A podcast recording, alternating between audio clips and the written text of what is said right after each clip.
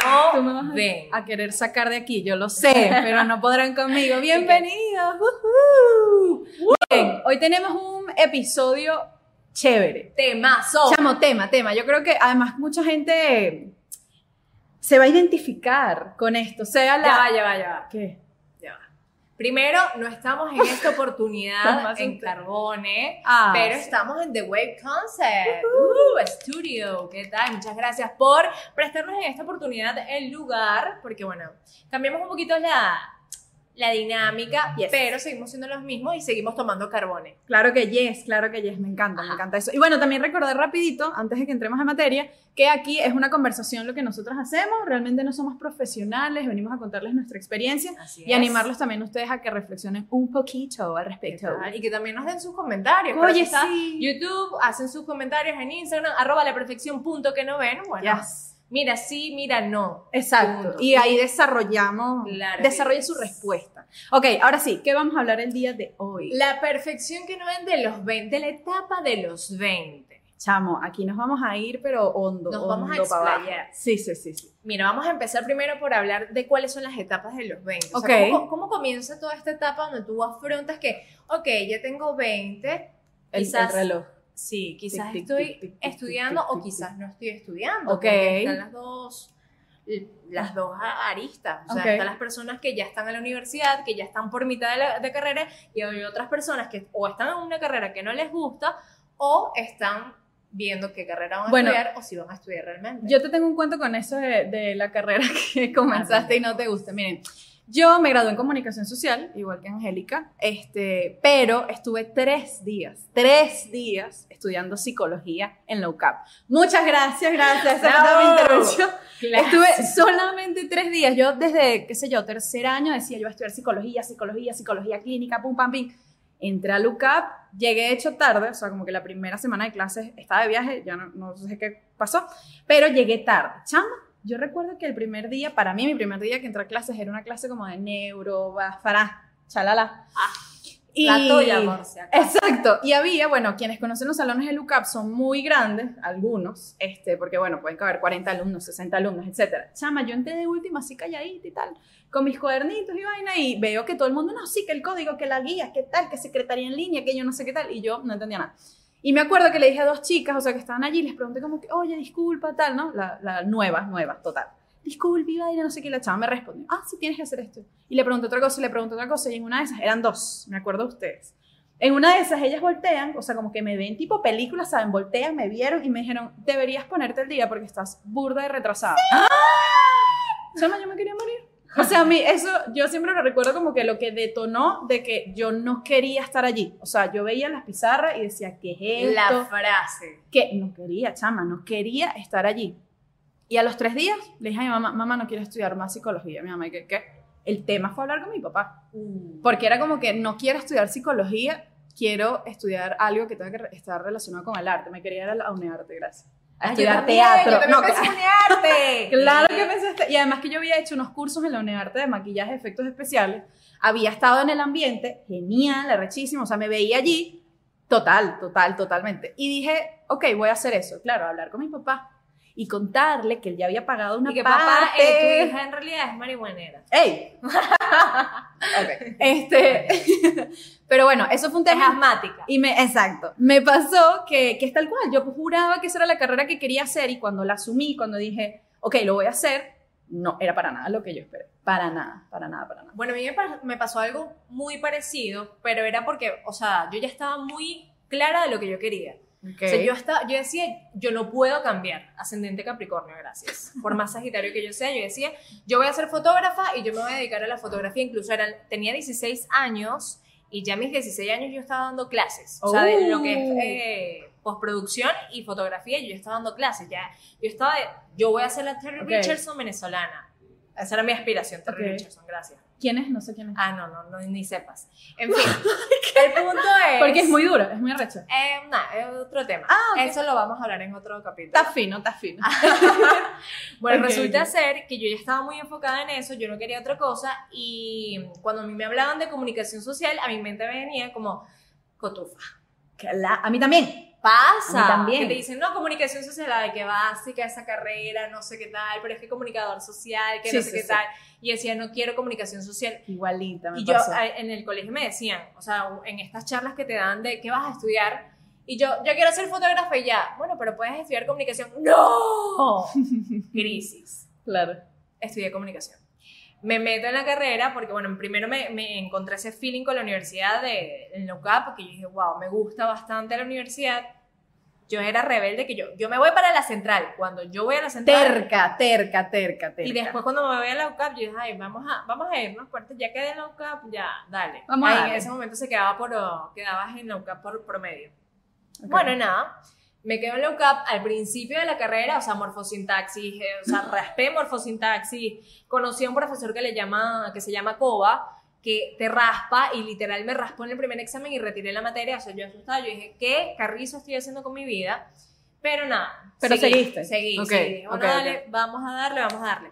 Mi sorpresa es cuando ya empezamos a entrar en mención, eh, bueno, ya, ya yo estaba como más enamorada de la carrera con algunas materias, y cuando empezamos a entrar en mención, que yo entro en audiovisual, este, en, el, en el primer semestre de audiovisual, yo quedo, o sea, hay una materia que es televisión, y en televisión hice una propuesta que fue tan buena que quedé en E! Entertainment Television. ¿Sei qué? Chama, qué arrecha. Trabajé en E! Entertainment Television.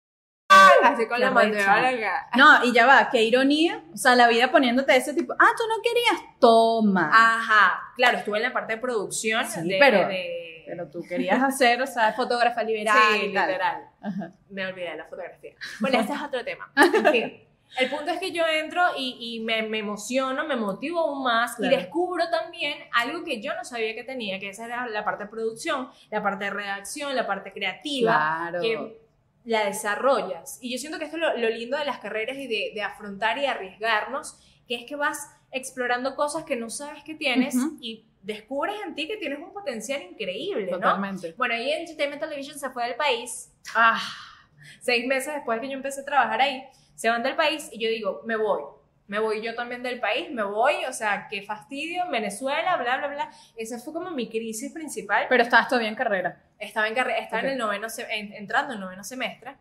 Y yo dije, no, no puedo, o sea, me, no puedo porque Venezuela me está poniendo muchas trabas, pero en realidad las trabas me las estaba poniendo yo. Por supuesto. Me fui un mes. Oh, ¿así te fuiste? Sí, me fui Ah, pero- un mes. Me hicieron una despedida y todos mis amigos. Y regresé al mes. Qué fail. Hola, volví. Chama, pero es que la vida te da mensajes Claro. y tú tienes que escucharlo. Pero chama, lo hiciste. O sea, Claro. te quitaste, te quitaste la- el, el picor que tenías, la pequeñita de, ay, me voy a ir, me vaya, sepa. Y Pero o sea, regresa. es, muy, es muy cómico porque uno entra en unas crisis tan, tan tontas, pero si tú, tú sigues tu intuici- intuición y sigues los mensajes que te da la vida, Es chama, a mí así. me pasó, yo me fui a Portugal. Yo tuve un problema con mi tía, que si mi tía llega a ver este podcast, o sea, literal peleábamos bastante porque ella me decía, regrésate a terminar la carrera. Y yo, no, no. Yo llegué, yo tenía 200 euros y el pasaje a Barcelona costaba, no costaba mucho, 80. Y dije, me voy a Barcelona mañana, así. Yo estaba en Portugal, me iba a ir a Barcelona el día No me sorprende, no me sorprende. Pasó lo de la Rambla en Barcelona, que fue el atentado terrorista al día siguiente. Y eso para mí fue el mensaje de, No. o sea, justo en Barcelona, que yo iba a ir a Barcelona, fue que sí, no, estate quieta, claro. estate quieta. claro. Yo dije, bueno, ¿sabes? Me voy a Estate quieta y organízate. O sea, escúchate a ti misma. Yo dije, bueno, sí, voy a, ch- a escuchar a. En ese momento llegan mis papás, porque yo me había ido sola a Portugal. Y mis papás llegan como a las tres semanas, como que vamos a calmar esta crisis esta Ah, niña. Claro. Y me dicen, oye, sí, regrésate y termina la carrera y después vienes. Regresé a Venezuela y conocí, conocí a Manuel. y bueno, Me estamos, conociste estamos comprometidas y nos vamos a casar. Ah, no, y que ya vamos a entrar en ese tema de Manuel, Sí. o sea, de, de lo que es también las relaciones amorosas en los 20 y todo eso. Que es parte, es parte importante. por supuesto que es importante, pero me da mucha curiosidad que, o sea, tú entraste a comunicación social y en noveno, o sea, en séptimo, cuando pasas a concentración, es que tú dijiste, ah, esto me gusta. O sea, tú todos los semestres anteriores le echaste bola. Sí, a estar claro. totalmente. O sea, que te pudiste haber Había ido. materias que sí. o No, sea, sí las hay, sí las me hay, pero... Había una de, de escénica que yo estaba siempre feliz. O sea, de verdad había Muy materias increíbles. Pero llegué a un punto donde. mm, Sí, sí, sí. de verdad es esto, de verdad es esto. Claro. Pero uno va, uno va conociendo cositas y va Claro. explorando se va explor, autoexplorando en la universidad. Me parece que la universidad es esa etapa donde te reconoces, mira, esto es lo mío, mira, esto no es lo mío. Y pasa, y está bien. Totalmente. ¿Y qué pasa cuando te gradúas? Pues tú te graduaste de comunicación, yo también me pasó que después de eso de psicología, eh, entré a comunicación porque dije, bueno, me voy a tomar este año y no voy a hacer nada y voy a organizar mi mente. Afortunadamente mis papás fueron súper, o sea, me entendieron muchísimo. Mi papá me, recuerdo que la conversación con mi papá, mi papá me veía y me escuchaba.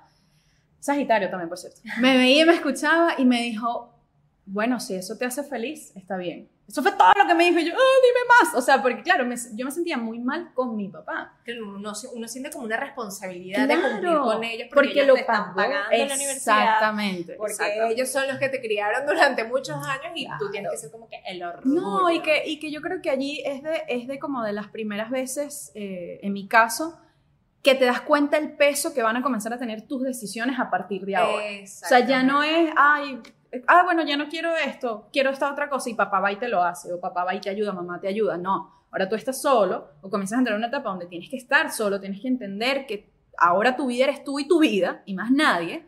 Eh, y comienzas a darte cuenta del peso que tienen tus decisiones, o sea, que no puedes tomarla a la ligera. Entonces, nada, yo entré a comunicación porque comencé a trabajar en, en el área sin darme cuenta y me comenzó a gustar y fui feliz en comunicación. Pero claro, cuando te gradúas o cuando se acerca el momento de la verdad, de graduarte, que todos y que, no, yo tengo una pasantía en tal, no, yo tengo un trabajo en tal, no, yo estoy medio tiempo, y uno que sí, ¿y yo qué voy a hacer? O sea, ¿sabes? Creo que ese es otro momento también de los 20 que tú... Eso es un hueco. Claro, porque dices, que, ¿en qué quiero trabajar? Pero no quiero ser pasante, pero quiero ganar, pero no tengo experiencia, comienzan las empresas... Dice que no, necesitamos que tengas experiencia de 50 años. hola, tengo 20. Amigo, acabo de graduarme. Exactamente. Pero te, juro que sé, te juro que se supone una prueba. tengo actitud, tengo actitud. Sí, sí, porque, o sea, obviamente te comienzas a, a, ver todas las opciones de lo que puedes hacer y creo que ahí es súper interesante que comienzas quizá a trabajar en algo en lo que no estudiaste. Exacto. Chamo, ese es otro momento de los 20. tu cara. O sea, yo me fui por audiovisual y escénica y estoy marketing. Bueno. Y soy buena. Me pasó igual. Yo me gradué en audiovisual en escénica porque estudiamos juntas en escénica, en producción escénica en LUCAP, y tal cual, marketing. Y yo que decía, no, yo no me voy a ir por mercadeo, que la de ella, que no sé qué. Ajá, ajá. ¿Y dónde estamos? Ok, muchas gracias. Pero nada, creo que eso también cuando te gradúas, te comienzas a enfrentar a eso, que otras opciones de trabajo, que de cosas que quizá no, no habías considerado, o encuentras pasiones que ni siquiera te se habían asomado en tu vida y te entregas por completo. O sea, gente que estudia ingeniería y termina siendo, no sé, audiovisualista. Exactamente. Y, y, yo siento que esto pasa mucho, o sea, esta etapa de los 20 no solo pasa con el tema de estudios, sino también con el amor. Porque yo era una de las personas que yo decía, o sea, yo era la hippie de los 15, y yo decía, mi novio es rebelde perfecto, tiene que ser horrible para que nadie lo vea. ¿Qué? Y segundo, que no se quiera casar porque yo no me quiero casar, pero para nada. Chararán, ¿cuándo es la boda? Ah, ok. es que Angélica está comprometida, para quien no lo sepa. Y además súper cuchi. Me acuerdo que yo la vi el día después que te comprometiste. La caraja lloraba. Llorando. La caraja no me lo había contado. Me decía, chama, es que comenzaba a llorar y yo. Y es muy cómico porque a veces uno llega y, uno tiene como una creencia desde cuando es, adolescente como tal, o sea, estás en tus 15 años y tú dices, yo voy a ser así, yo voy a ser así, pero cuando llegas a los 20 te topas con una realidad totalmente distinta, entiendes que el dinero no cae del cielo, que tienes que esforzarte, que tienes que trabajar, que papá no te va a durar toda la vida y bueno, o sea, puedes tener a tu papá ahí, pero también tú llegas a un punto donde tú dices y tienes la necesidad de destetarte literal, de quitarte como que el, el, tema de mi papá me lo da todo y yo quiero trabajar por todo. O sea, cambiar ese... ese Tú quieres tener la independencia de decir, me quiero comprar esto, me quiero hacer esto. Pero vives en Venezuela. bueno, pero, pero sí lo puedes lograr, tú lo estás logrando. Sí lo puedes lograr, ¿por qué lo puedes lograr? Y es, es, lo, es lo que yo te dije. Porque tienes una casa que mm, es tuya, pero si a ti te toca este, un alquiler, si a ti te toca independizarte 100%, donde tienes que mantener eh, tu, tu, casa, donde tienes que mantener el internet, donde tienes que mantener el carro, un trabajo no te da. Claro, uno, uno no te no va a Exactamente. Y te tienes que, dividir cosas. Sí, sí. O sea, digamos que uno, uno tiene ese beneficio de tener casa y de tener un, trabajo, un carro ya y ya te puedes movilizar y todo el tema, pero sé que de muchas personas que no tienen eh, casa propia, que Claro. viven alquilados, que bueno, que le suben el alquiler, que no sé qué tal, que te piden 600 dólares, 600, perdón, 6 meses. Ay, yo creo que 600, 600. Ajá, 6 meses eh, de antici- ajá. eh, Sí, de depósito. ajá, de depósito y tú dices, oye, realmente yo sola puedo. Claro. Entonces, en un país normal, en Europa, en otro lugar, Australia. hay un, hay un sueldo mínimo que te sustente y bueno, o sea, Claro. vas a trabajar todo el tiempo y no te vas a dar gustos. Eso que escuchan de fondo es un martillito por ahí de un señor que Es está parte de los efectos especiales. Ah, estamos en construcción. Claro, total, literal. Ajá. Y el punto es que, que, que ahí tú, tú dices, bueno, ok, afuera, eh, con un sueldo mínimo, vivo. Pero no es que disfrutas, o sea, para realmente disfrutar el tema de, de, de oye, de, de, de viajar y todo eso es un gasto extra que tú tienes que Sí. ahorrar con Sí. tiempo. Y aquí en Venezuela es aún más difícil, porque aquí todo, hasta el dólar está subiendo. Sí, no, y todos los días. Y absolutamente todo cambia y las circunstancias cambian. El, todo este tema de la pandemia nos lo demostró una vez más a nivel mundial que lo que tú piensas hoy, mañana no existe. O sea, no, no, no, no entra en tus planes necesariamente. Pero eso que tú dices del amor, quiero retomar a eso porque los 20 es esa etapa donde también eh, la gente sale y tiene citas y novios y culos y todo, y sabes, locura total. Pero creo que hay un momento que también eh, tu mismo contexto o por no decir tu familia, te dice como que, ay, ¿para cuándo? Y ustedes se van a casar, o sea, tipo, hay un plan o que hay, unos hijos, una cosa. Empiezas a sentir como esa presión. Yo, Claro. por, yo por lo menos no la sentí, pero sí, o sea, mi familia es portuguesa. Y mi familia siempre ha sido como que, bueno, sí, vamos a, a- a, eh, matrimonio y el, el divorcio no existe en esta familia. No, para el divorcio nada. sí existió bastante en mi familia. Pero no pero tú eres como el pollito nuevo que recuerda que, que no puede pasar. Exacto. Pero, o sea, yo tengo como una perspectiva demasiado abierta que yo, yo dije, si yo quiero hacerlo, si yo realmente quiero casarme con Emmanuel, ¿por qué no lo voy a hacer? Por Claro. llevarle la contraria a mi familia. Ahí es cuando ya tú entiendes y ya maduraste. Totalmente. Esa es la diferencia de la Angélica de los 15 años, ¿no? Y yo siento que a, a muchos nos pasa que nosotros teníamos esa perspectiva de, no, mira, o sea, libertad y libertinaje. Ajá. Y llegas a esta edad y tú dices, ah, es mentira. Claro. Vamos a disfrutarnos una familia riquita, así que, que divino tener Solo tu casita, tu cosa, Tu perrito, tu gatito. sí, sí, pero creo que, o sea, el choque que ocurre comprar vegetales, qué divino. maticas, plantar maticas. Creo que la, la- o sea, el choque que hay con la familia es que el tema del matrimonio es como algo obligatorio. O sea, si tú ya te empatas a esta edad o a los 26, por ahí es como que, ajá, y él me imagino que va a ser tu esposo, ¿verdad? O tu esposa, ¿verdad? O sea, hay como esa presión y, que- y nosotros también nos las ponemos, aunque digamos que no. O sea, Sí. ya a mí me pasa ahorita, hola, me pasa contigo, pero me pasa con muchas personas que están alrededor, que todo el mundo se está comprometiendo. Y yo que sí, hola, ¿cómo están todos? Voy a ir a hacer mercado. O sea, no- estoy como en otro, en otro momento, ¿sabes? Me pasó justamente con mi mamá en estos días, que te estaba medio contando, que ella me dice, mira, hija, y tú, o sea, con, o sea, tipo con tu novio, o sea, como que... Así, no me lo terminaba de decir y yo, ajá.